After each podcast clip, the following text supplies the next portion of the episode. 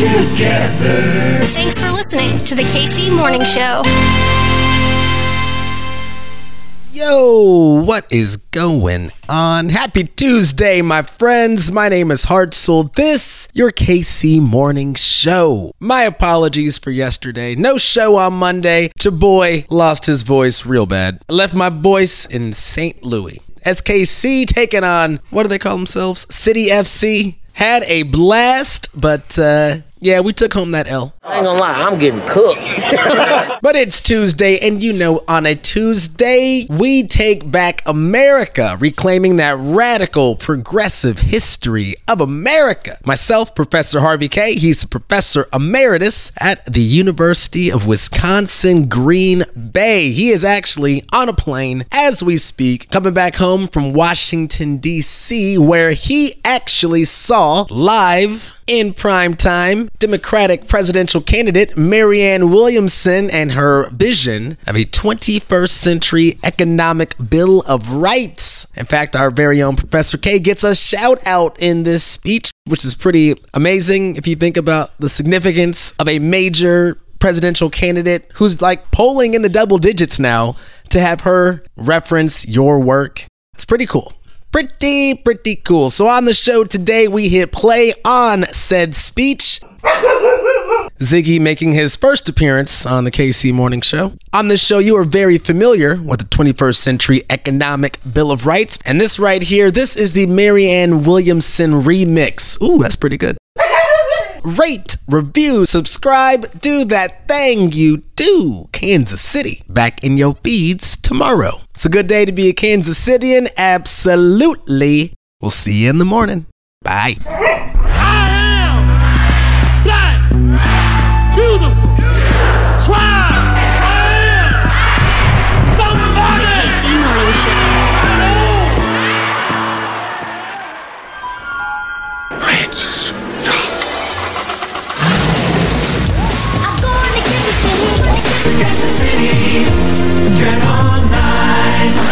On January 11, 1970, victory belonged to Hank Stram and his Kansas City Chiefs. TV9 News special report, Close Up the Flood of 77. From the Kemper Arena in Kansas City, Missouri, it's Milwaukee Bucks against the Kansas City Kings. Now, Kansas Citians must decide what happens next. What is to follow the city's Holy Week riots? I am here at the American Royal World Series of Barbecue. Darryl Motley awaits, and the Kansas City Royals are world champions. Kansas City hit by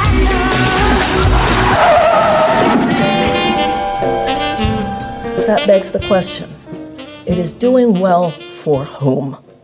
If unemployment is down, that's good. If millions of Americans are employed yet not at a living wage, then that's something for us to attend to. America's economy is not doing well. For the one in four Americans who carry medical debt, or have to work two or three jobs to make ends meet, or struggle to feed their children. In fact, the rate of poverty is higher in America than in any other advanced democracy. The plight of the poor, the near poor, and the afraid of becoming poor is a national crisis, largely ignored by the political elite of this country.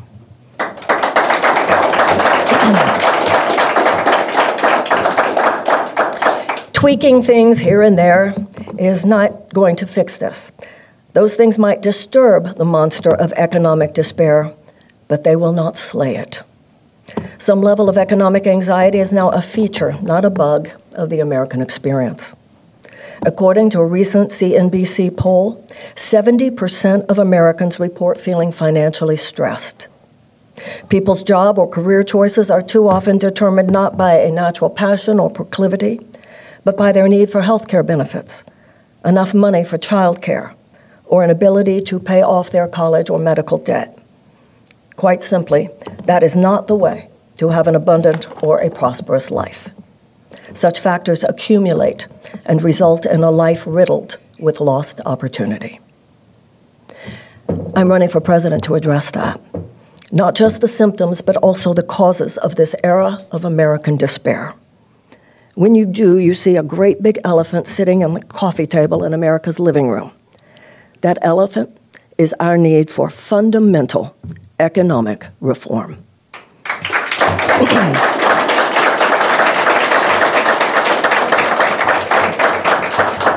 People are not struggling because one party has failed and the other might do better.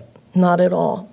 People are struggling because the entire political system over the last 50 years has left millions of people behind, creating and countenancing the destruction of America's middle class. Forces of economic royalism that have sucked the majority of America's financial resources into the hands of 1% of Americans are headquartered in both political parties. And the Democrats will win in 2024, as well as for the foreseeable future, by reclaiming its traditional values as the party that tells those forces to get the hell out.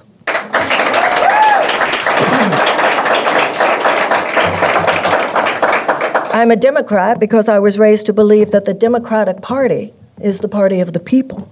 That is, however, a fact universally acknowledged not by American voters today. And that is the fundamental threat to our party's success. We will win in 2024 by becoming once again the party of unequivocal advocacy for the working people of the United States.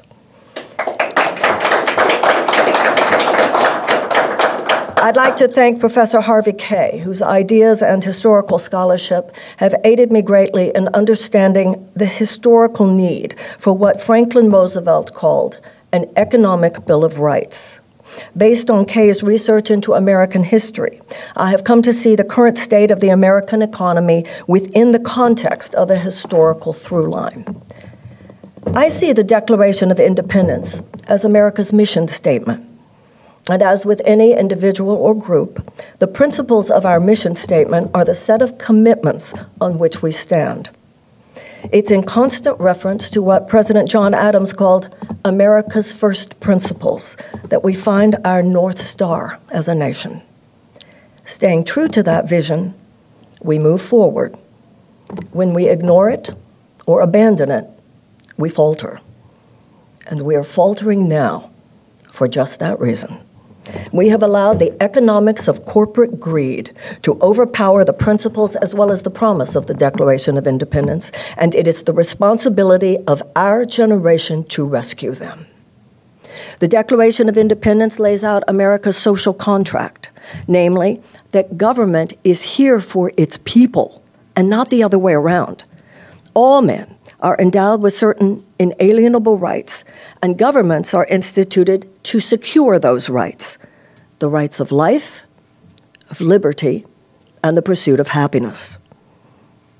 Now, over 200 years later, we need to ask ourselves whether government is or is not doing its job. For millions of Americans, the answer would be a resounding no. In the words of Franklin Roosevelt, quote, a necessitous man is not a free man, unquote. A person dying from lack of health care due to an insurance company's incalcitrance is hardly guaranteed the right to life. A child raised in a domestic war zone but not at liberty to play safely in her own yard is not free. And a person having to work two or three jobs to make ends meet, or struggling to feed their children, or being poisoned by environmental toxins spewed into their neighborhood because it's a sacrifice zone are hardly free to pursue happiness. Make no mistake about it. Those are not hypotheticals. They are the lived realities of millions of Americans. Economic hardship is a form of modern oppression, in part underlying every single social problem in our midst, from incarceration to depression to addiction. There is no overstating the deleterious effects of chronic economic pain on our society simply because of the effect it has on people's lives. That the poor, the near poor, and the afraid of becoming poor now make up a majority of American citizens. For the 60% of Americans living paycheck to paycheck, the fear of economic disaster is never far from their mind. We all know this. The time has come to say it, and the time has come to do something about it.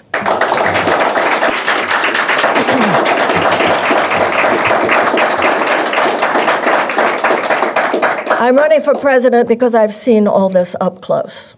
I've had a long career working with people whose lives are falling apart.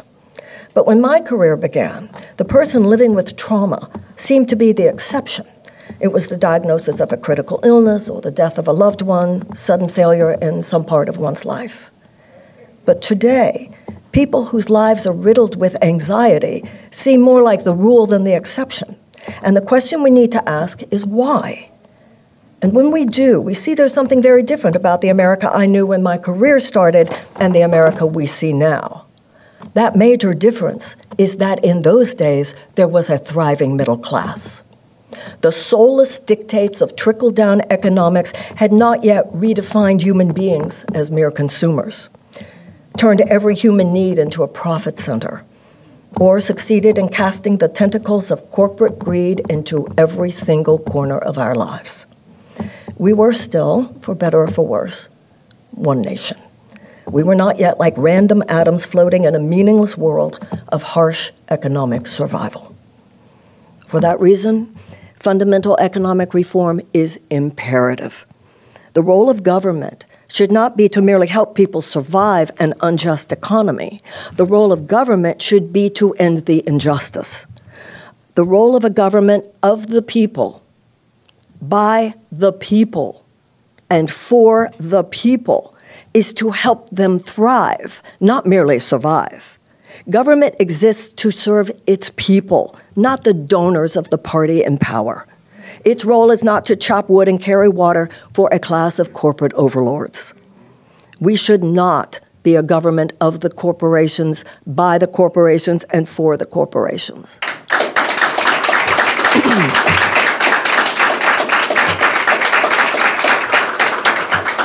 The role of the government should be to advocate unequivocally for the safety, health, and well being of its citizens, to guarantee life, liberty, and the pursuit of happiness to the American people.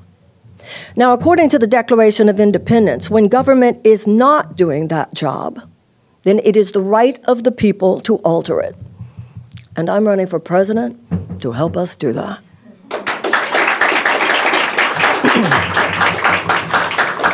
Presidents before us have paved the way. President Abraham Lincoln signed into law the 1862 Land Grant Act, providing resources to create the first public colleges and universities, enabling the children of workers and farmers to go to college. In the 1930s, Franklin Roosevelt declared that the four great American freedoms included not only the freedoms of speech and religion, but also the freedom from want and the freedom from fear. His response to what he saw as the predatory nature of American corporations was the creation of a massive array of programs he called the New Deal and the empowerment of workers with the right to organize unions. In response to the expressed yearnings of Americans for a post World War II era of genuine security and prosperity, he introduced the concept of an economic Bill of Rights. He believed that this would solidify and codify the right of every American to life, to liberty, and to the pursuit of happiness. Now, of course, corporate executives opposed his ideas, and they opposed them vehemently. But in Roosevelt, we had a president who simply didn't care. His response was, I welcome their hatred.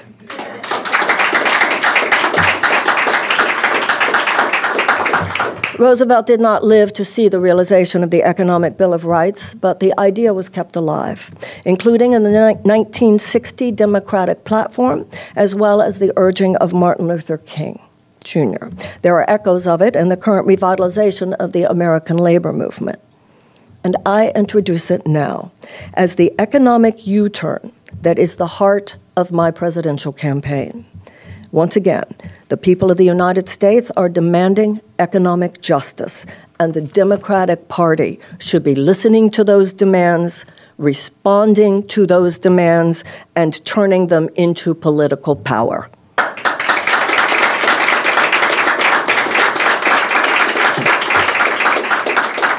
When I'm president, I will. now, I'd like to propose a 10 point 21st century Bill of Rights, an economic Bill of Rights to include number one, the right to a job that pays a living wage. Franklin Roosevelt said these words in 1933. It seems to me, he said fully plain, that no business that depends for existence on paying less than living wages to its workers has any right to continue in this country.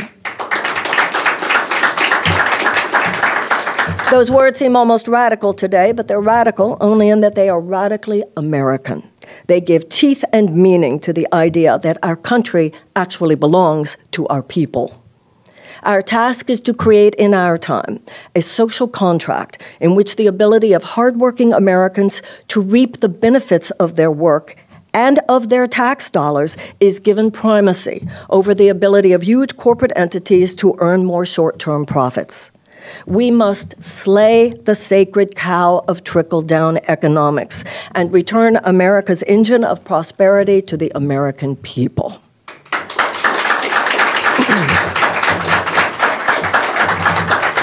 A living wage in America's cities today is so far beyond our current federal minimum wage that it leaves a third of our workforce without the ability to find a place to live. As soon as I enter the White House, I will sign an executive order that any worker in the public or private sector who is paid by way of a federal contract will be paid a living wage.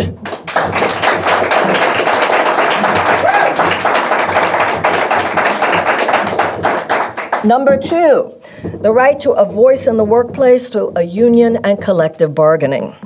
I support the passage of the PRO Act, giving all workers the right to organize and protecting them from union busting activities around the country. This law will nullify throughout the country the so called right to work laws that so seriously undermine unions. I will also bolster the power and resources of the National Labor Relations Board so that it can more vigorously perform its mission of protecting and supporting the rights of labor.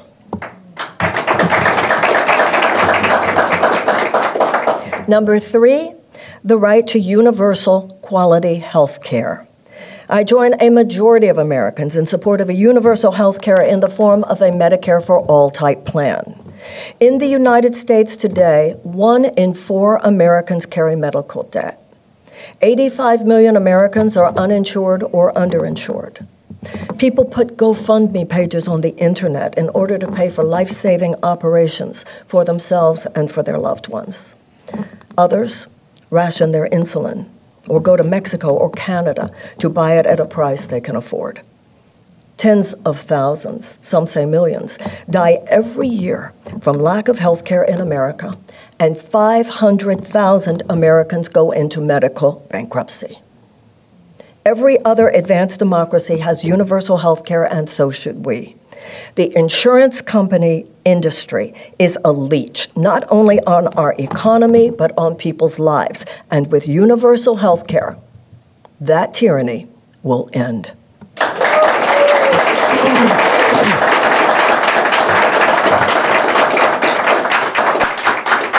Number four, the right to a cost free higher education. An, education, an educated population is an empowered people, and forces which seek to limit the ability of Americans to educate themselves are working in direct contradiction to the principles of the Declaration of Independence. Education is a path to self actualization as well as prosperity. It is a path to expanding one's mind and one's opportunities. It is also fundamental to a democracy. My goal as president will be a world class public education made available to every American, from preschool all the way through college and tech school. Tuition free college was available in many states in America until the 1960s and 1970s turning the education of our youth into a profit center for greedy financial institutions, saddling those who are only trying to better their lives with the huge immoral burden of college loan debts is a travesty of economic justice. A Williamson presidency will take aim at this injustice from my first day in office, canceling all college loan debt and setting a 10 year goal of every public school in America becoming a palace of learning, culture, and the arts. Those seeking a more educated life will have no doubt that my, my administration has their back. Number five, the right to good, affordable housing. Throughout the country, the lack of affordable housing has reached crisis levels. But the housing crisis, like our healthcare crisis and our environmental crisis, is simply the spawn of the underlying crisis, which is vulture capitalism. This. This malevolent form of capitalism has now reached its tentacles into the housing market, turning home ownership into a commodity that tens of millions of people cannot afford or reasonably look forward to. Housing should not be subject to the risk of casino capitalism. I will lead the effort to stop this unethical madness. Individual homebuyers should be given legal priority over Wall Street companies when they're trying to purchase a home, with investment firms substantially taxed for any efforts to buy up entire neighborhoods, drive up real estate prices, leaving hardworking Americans unable to purchase a place to live.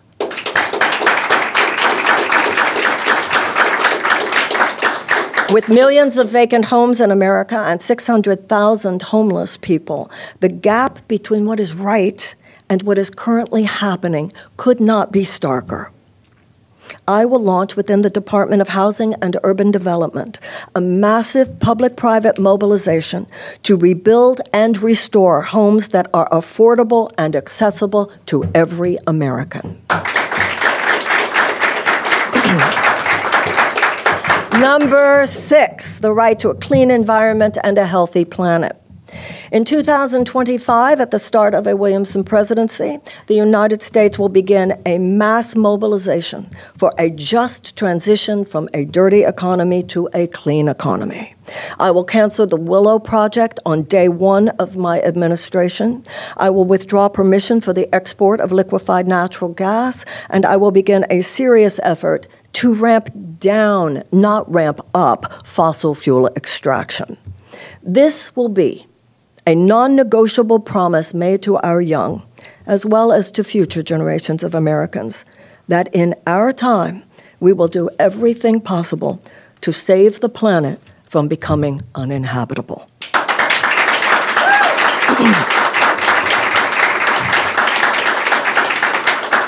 I am adamant that we not be a generation looked back on with contempt, cursed for our irreverence and irresponsibility. Rather, we will be a generation of Americans who understood, though the hour is late, that our responsibility is not to ourselves alone, but to our children and to our children's children. With all the power of the presidency in my hands, I will make sure that the American 21st century will be green.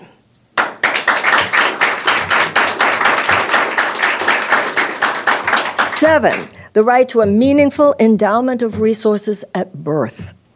One of the most powerful ways to fight poverty is through baby bonds, by which every child is allotted at birth an amount of money that will become a conduit to wealth creation in their adult years. The best baby bond proposals restrict the use of those funds to wealth building activities such as buying a home or farm, going to a college or trade school, or starting a business. While such plans would cost taxpayers up to $60 billion a year, that amount is less than the 10% of what we spend on our annual defense budget. An item at this point labeled almost ironically as our national security. What national security is it when someone has no health care, no secure education, no secure safety, no secure economic prospects?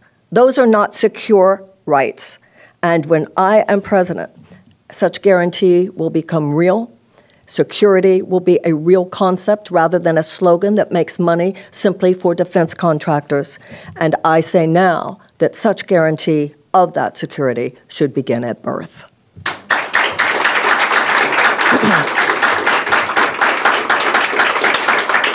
Number eight, the right to sound banking and financial services. The U.S. banking system at this point is less a facilitator of broad scale financial good and more a conduit through which the vast majority of capital is kept in the hands of a few at the expense of the many. I will lead the effort to reduce the waste and harm created by a bloated financial sector that has expanded far beyond any justifiable size for our economy. Banks are often engaged in activities that have destabilized the economy, sometimes contributing to severe harm to citizens and to the employment on which we depend. Through their irresponsible actions, for instance, banks contributed greatly to the real estate bubble and Great Recession in 2008 and beyond. I will promote the necessary financial regulations to avoid harmful consequences of irresponsible banking practices, including the restoration of the Glass Steagall Act, in order to separate commercial from investment banking. I also support a financial transactions tax that would reduce some of the excesses and dangers of speculative activity, as well as raise revenue that could be used for social good.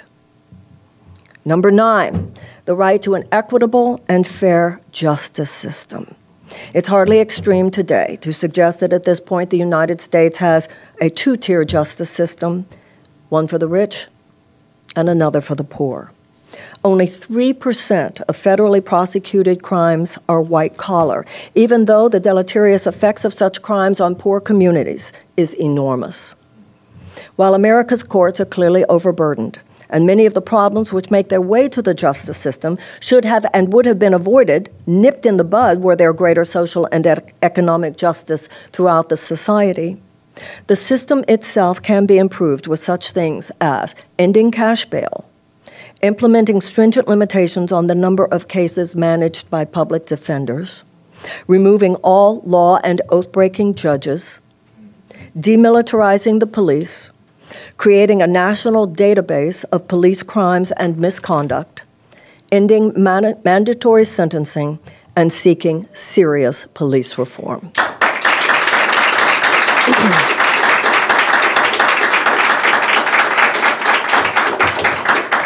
Greater economic and social justice will keep people out of prisons. Greater compassion must be shown to people while in prison, and more help must be given to people when they leave prison. In addition, racial disparities in prison sentencing constitute a moral crime in the United States, and they must end. We must bring down crime and end the prison industrial complex, both of which will be serious goals of a Williamson administration. And number 10, the right to cultural and civic involvement in democratic life. The United States invests very little in the arts compared to other countries. I will support substantial federal investment in the arts and create a public works project that employs artists and beautifies our country. We will give grants to schools to guarantee that our young have access to the highest involvement in culture and the arts.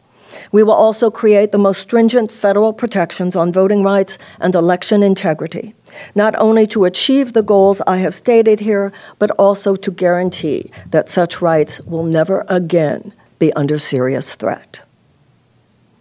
Now, with these points, an economic Bill of Rights, we will initiate a season of repair in America, an economic and societal U turn. While it will not be completed in four years, it will be fundamentally begun in four years. It is a vision and a construct, both a goal for our society and a process by which we will re- achieve it. It is meant to inspire and to guide us to a new beginning. And from my first day in office, it will be my roadmap. I see it not only as the bulwark of my presidency, but the path to a better future for all Americans. The basic premise of an economic Bill of Rights is this that an economy exists to serve its people. Our people do not exist to serve the economy.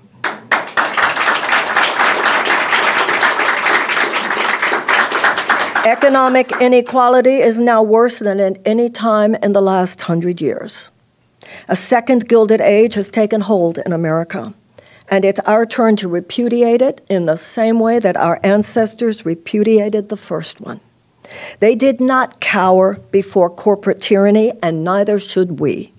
Capital should not be a power that lords over people, It should be a power that is ethically and wisely employed in a way that creates dignity, wealth, and opportunity for all who are willing to work for it. From universal health care to free public college and tech school tuition, to free child care, to paid family leave, to guaranteed sick pay, to a guaranteed living wage, Americans should be granted the same rights, the same economic rights as are the citizens of every other advanced democracy.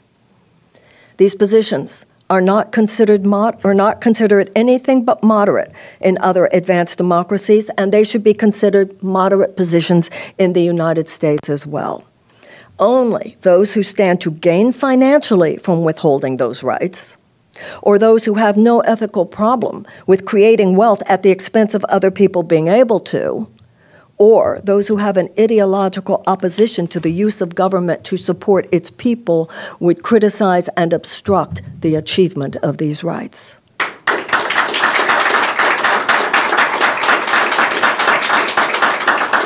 Our political imaginations have been severely limited in the last 50 years. Our hard won rights have been placed under siege, and Americans have been insidiously trained to expect too little.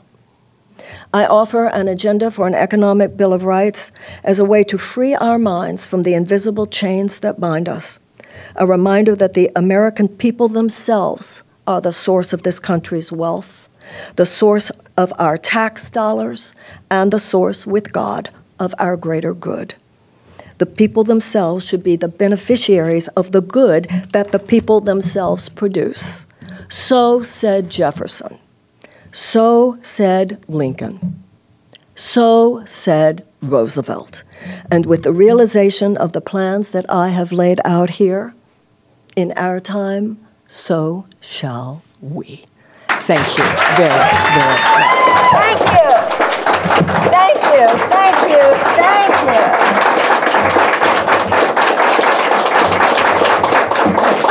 Thank you. Thank you. Thank you. Thank you so much. Appreciate that greatly. I can take, uh, particularly from the press or from anyone actually, if you have uh, two or three questions. Medea Benjamin. Hi, yes, I'm surprised you didn't include slashing the Pentagon budget and demilitarizing U.S. foreign policy in the. Well, I do believe that there should be about a 20% reduction of the uh, U.S. Uh, defense budget. I think clearly, as I said, there's irony at this point to call that our national security, particularly when you look at so much of the military activity of the United States in the last few decades. Um, it's very clear that it has not increased our national security. In many ways, it has decreased our national security. I see the military like I view a surgeon. If you're going to have surgery, you better make sure that we have the best one, and of course we should. But any reasonable person tries to avoid surgery if possible. Uh, we all know there is a military industrial complex uh, in this town. There is a defense establishment called the Blob, and we know that far too often the short term profits of Boeing and Raytheon, Northrop Grumman, and other defense uh, contractors are placed before the safety and the health and the well being of the American people. They would have a tough time with that kind of nonsense thrown my way. Yes. I would imagine that uh, probably the primary obstacle to a lot of what you're saying would be corruption. Given the, what I sort of view as the Gordian knot of politics, given the Citizens United Supreme Court ruling, do you have any ideas or do, how can we address uh, political corruption? The most powerful thing you can do at this point is vote for me. Is not reasonable, given the uh, current makeup of the Supreme Court of the United States, it is not reasonable to assume that we are going to be able to overturn Citizens United anytime soon. Although we as a generation should be as focused on overturning Citizens United as certain other people have, were focused for so long on overturning Roe v. Wade. Uh, and it's not only uh, Citizens United, it is also gerrymandering and several other factors as well. This situation is, as you said, deep corruption, and it is our entire political system is imbued with it.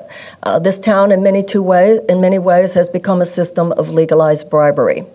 I'm not saying that electing a president who is not of that machine will fix everything, but I am saying that a president who will name what I just said, who sees it for what it is, and is not a part of that machine will be a very powerful piece of the solution. In order for us to face what is clearly an all systems breakdown due to that corruption, we do need an inside outside strategy. But for inside, the most powerful thing you could do is to is to vote for someone, elect someone, get her in there who sees that game for what it is, who has nothing to gain by pleasing the insurance companies or pleasing the pharmaceutical companies or pleasing big ag or pleasing big chemical companies or pleasing big food companies or pleasing gun manufacturers or pleasing big oil or pleasing defense contractors. It will please me to make them squirm.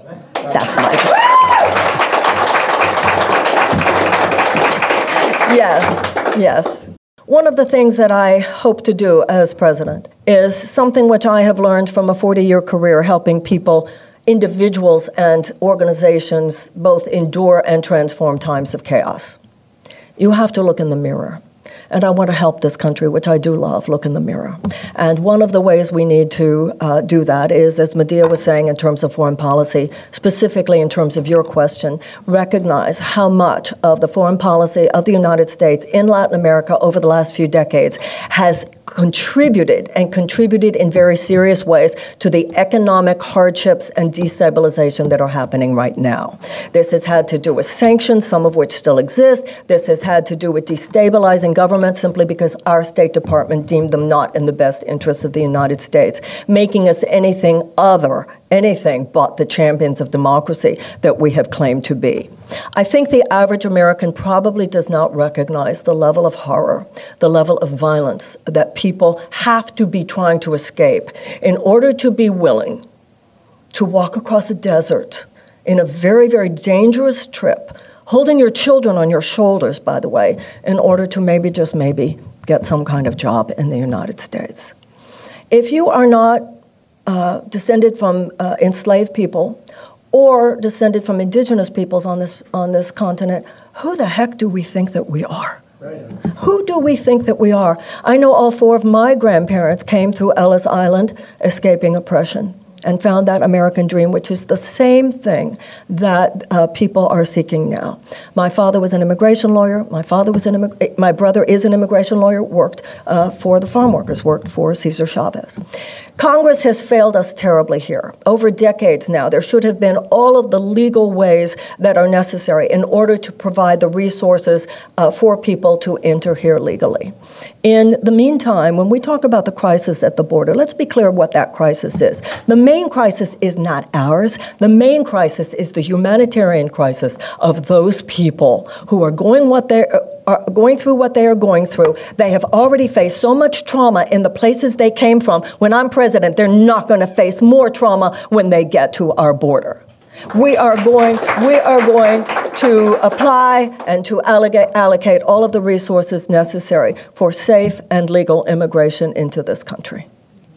And let's be very, very clear. This is true now, statistically, as it has always been true in our history. Immigrants bring a lot more to us than we bring to them. America needs to get off our high horse in a lot of ways. And with mercy and with compassion, when I'm president, we will. Who's next? Someone in the back there? Yes. Two questions for you. One, what do you make of the uh, White House and Biden's handling of the debt ceiling, and would you do anything differently if you were president? If I were in Congress today, uh, if I were a Senate for sure, I would be signing that letter urging the president to uh, use the 14th Amendment on this.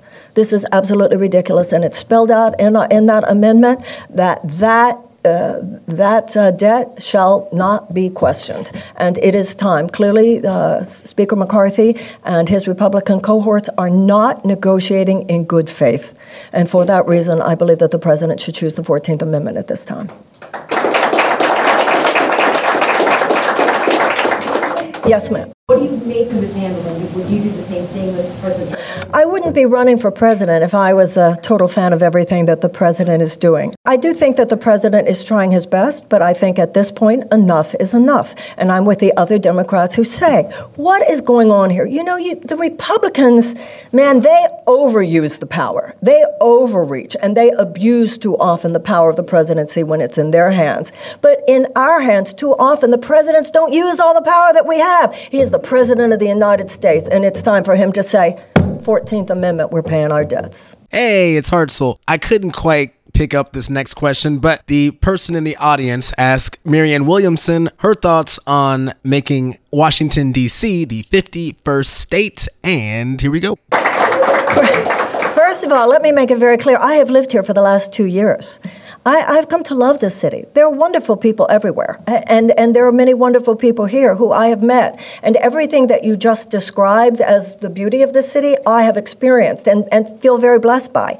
When I talk about what I uh, have a problem with in this town, uh, please forgive me if I miscommunicated. I didn't mean the larger city. I meant a certain particular industry called the political media industrial complex that is headquartered here. Of course, the uh, Washington should be a state. We should have two senators. We should have a voting congressperson. I am a citizen of the city. Absolutely, we should. Absolutely, we should. So thank you for bringing that up. Okay, one more. Yes, ma'am. I'm glad that you brought up the political media industrial complex. That's exactly what I wanted to comment on. You know, we are heading into a very bizarre place where truth and information is so easily manipulated yes. changed. I was in your last speech at the Busboys and Poets, and you said what these people said. They, they, they thought that the solution was to protect the Second Amendment. The stories, the manipulation, is it's, it's separating us, and it's part of, of this playbook of divide and conquer through information. And so I just wanted to know, what is your stance on that? How, how just to elaborate a little bit more. You know, we're living at a a very chaotic time. You know, this is an era, uh, a time of historic phase transition. One entire era of human history is giving way to another one. And there are two simultaneous phenomena. One world is crumbling in front of our eyes, and another is struggling to be born. Now, what you bring up, of course, brings into question the entire issue of the First Amendment. And I think everyone in this room is very aware we don't want to mess with the First Amendment. We're also aware, however, of some terrible things that are being done in the name of the First Amendment. I know I was, um, I remember uh, when I first heard uh, Sacha Baron Cohen uh, talking about the removal of um, the deplatforming of President Trump. I remember hearing him say, and it, and it just struck me like a brick to my forehead. He said, You know, if uh, Adolf Hitler were alive today, he would be taking uh, 30 second ads out on Facebook. And I, I really, that, that has really stayed with me. On the other hand, I do uh, understand, you know, capitalist surveillance is, is, is a big issue. Government surveillance is a big issue. Tech companies uh, surveilling us is a big issue. And you know what? You can't legislate everything. You can't use legislation as a bludgeon because there are consequences. And you know what the deepest level of solution is here? And what has got to accompany any level of external legislative change, or none of it will work? A revolution in ethics. You know, when I when I read about that New York Times reporter about a month or so ago who did a chat, did you read about that? And the the voice was um, suggesting that he leave his wife and run off with her.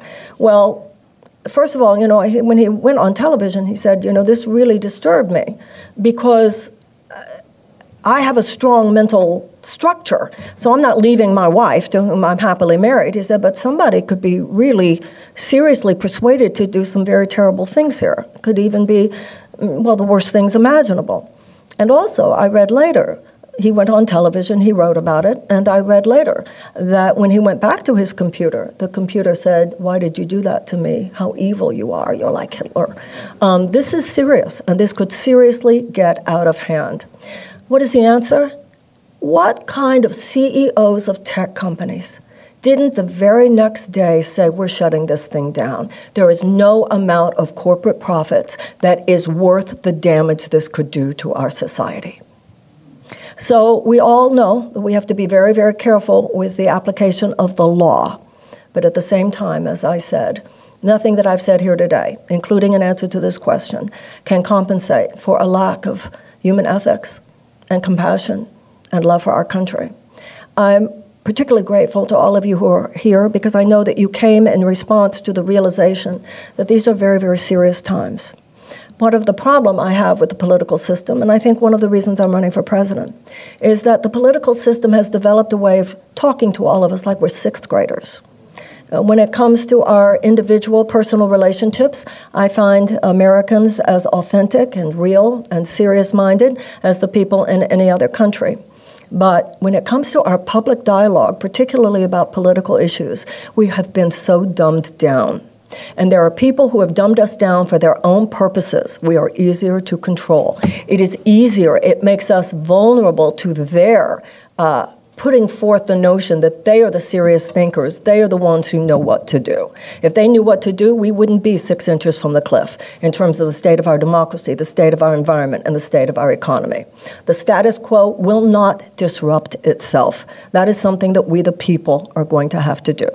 And in doing that, yes, we need to make some serious changes on the outside, but as Martin Luther King said, we need quantitative shifts in our circumstances and qualitative shifts in our souls. I've spent 40 years of my life learning quite a bit about how to navigate those changes in our souls. And if you give me the chance, I think I can kick ass navigating some changes on the outside. Thank you very, very much. Thank you. Thank you. Johnny was a schoolboy when he heard his first Beatles song. Me do, I think it was, and from there it didn't take him long. Got himself a guitar, used to play every night. Now he's in a rock and roll outfit, and everything's alright. Don't you know?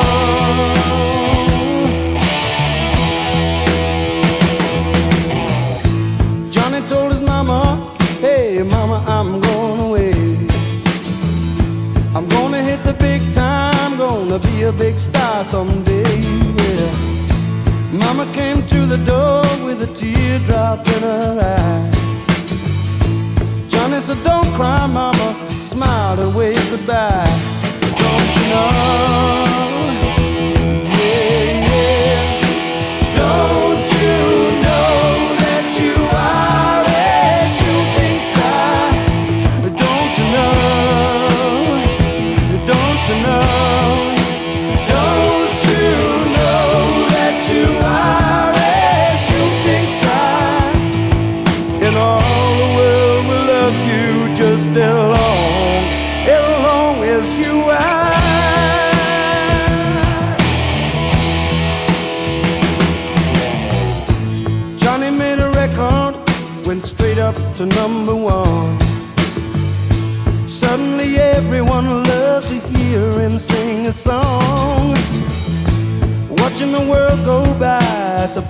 Goes so fast.